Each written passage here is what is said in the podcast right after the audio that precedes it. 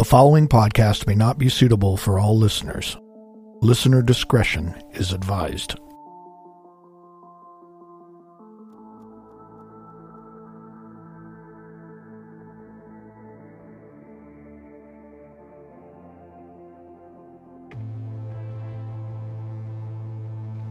By now, if you've come along this journey with me thus far, you know I'm a fan of everything horror. One of my favorite horror movie genres is zombies.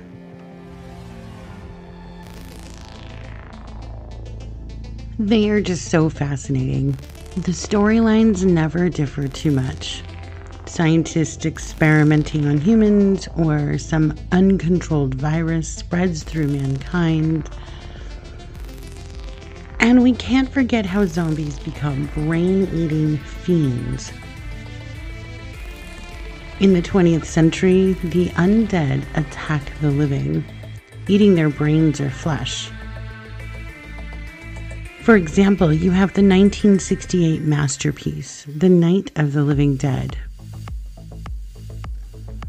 a George Romero film that was partly inspired by a novel titled I Am Legend, written by Richard Matheson in 1954. Though, in the movie The Night of the Living Dead, the word zombie was not used. Fans applied this to the movie after its release. So many more amazing zombie movies were brought to us through the years. It even became a pop culture feature for music videos. Such as Michael Jackson's 1983 release of Thriller. By the mid 1990s, we were given Resident Evil and The House of the Dead. Both would later become zombie video games and overall well known movies. By the 2000s, we were such huge fans of zombies that we were brought the popular franchise, The Walking Dead. Yes, I am a super fan of The Walking Dead. oh, and we can't forget animated movies like The Corpse Bride. And my more recent favorite movie featuring zombies it kind of romanticizes them. But if you haven't seen the movie Warm Bodies, I highly recommend it. Behind me, you're hearing music artist Wavesaver, and the track is Zombies from Outer Space. You can find them on most platforms. Seemed suiting for this show. This horror genre is so much fun, but the real question is where did zombies come from? Was it from someone's imagination? Or is there something more? In this episode, we will do a deep dive into the world of zombies.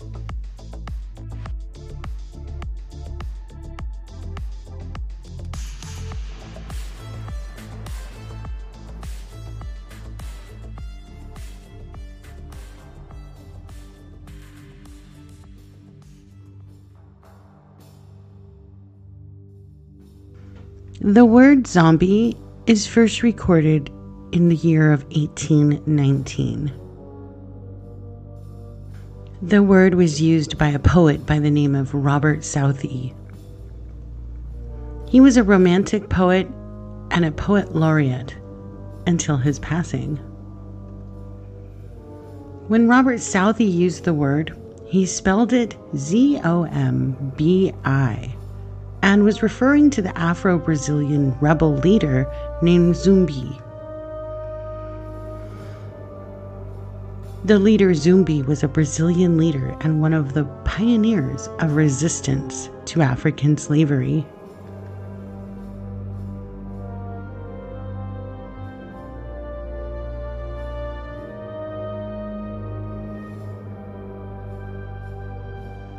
At the time, the Portuguese were enslaving Africans.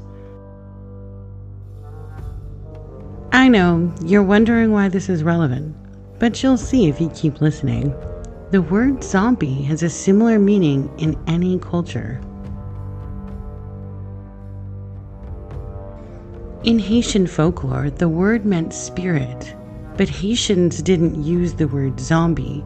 They used the word zombie, spelled with an N instead of an M, and had a slightly different meaning.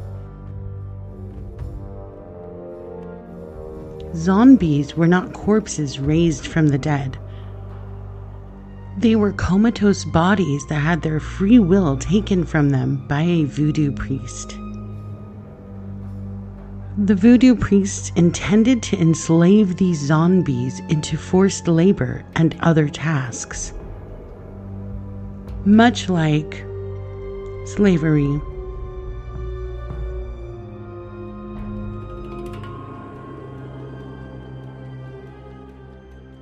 Haitian voodoo includes two types of zombie. Zombie corpse cadaver is the physical version.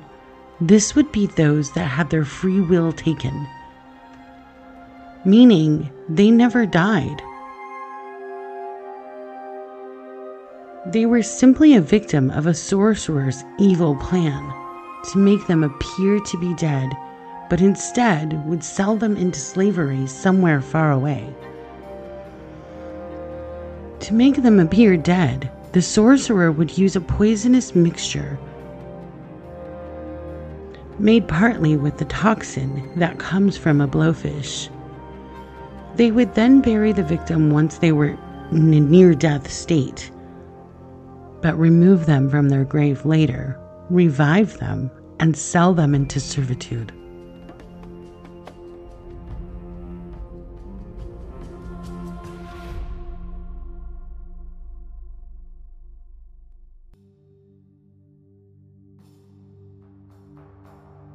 The Zombie Jardin is the spiritual version.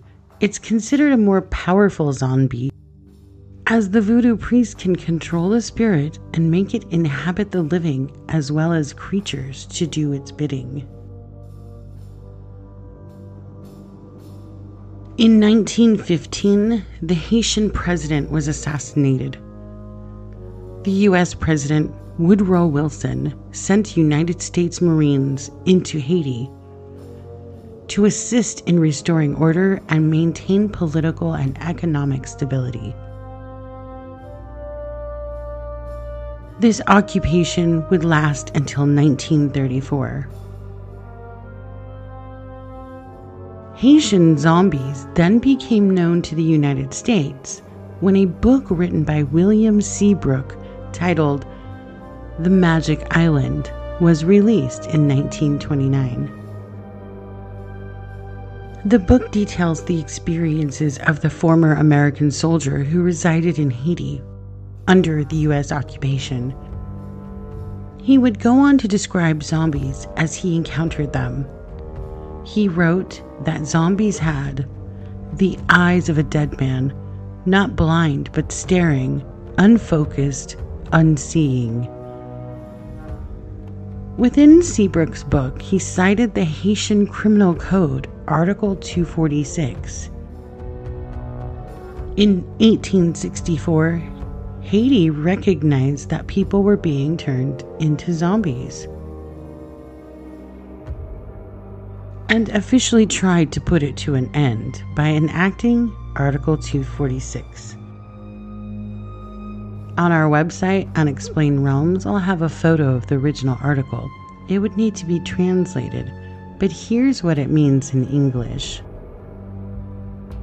it is considered a poisoning any attempt on the life of a person through the use of substances which can cause death more or less.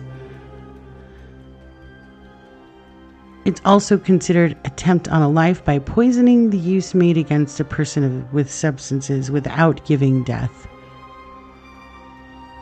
If the person was buried as a consequence of this state of lethargy, the attempt will be considered a murder. That's a rough translation, but I think you get it. Researcher Zora Neale Hurston learned of rumors in 1937 that individuals were being given a psychoactive drug to keep them in a zombie state, but she was never able to confirm that. After Seabrook's book was released in 1929, the movie titled White Zombie was produced by Edward Halperin, directed by Victor Halperin, and the screenplay written by Garnet Weston was based on William Seabrook's book, Magic Island.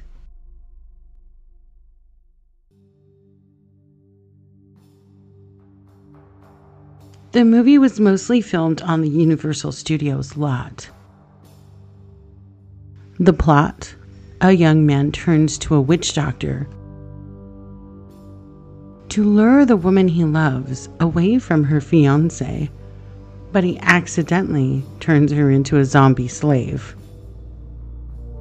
While our culture turned zombies into a slave for their desire to eat human flesh, true Haitian zombies were slaves within their own flesh. This tale was eye opening for me. I hope it is for you as well. But for now, I'm going to head back into the realms of the unexplained.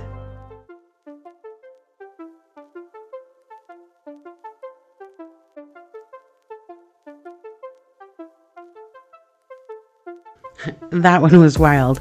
I'm a huge, huge Rob Zombie fan, and did you know he named his band White Zombie after that 1932 movie called White Zombie? His real name is Robert Cummings, but he's taken on his stage name, of course, Rob Zombie, which came from the movie title. Perhaps Mr. Zombie could be a fan of unexplained realms? I mean, after all, I'm a fan of his. He could return the favor, right? Maybe I should create a stage name too. like Anne Zombie or oh, oh I got it. Anne from Outer Space. what do you think? Leave me a message on the site or in the comments on our socials.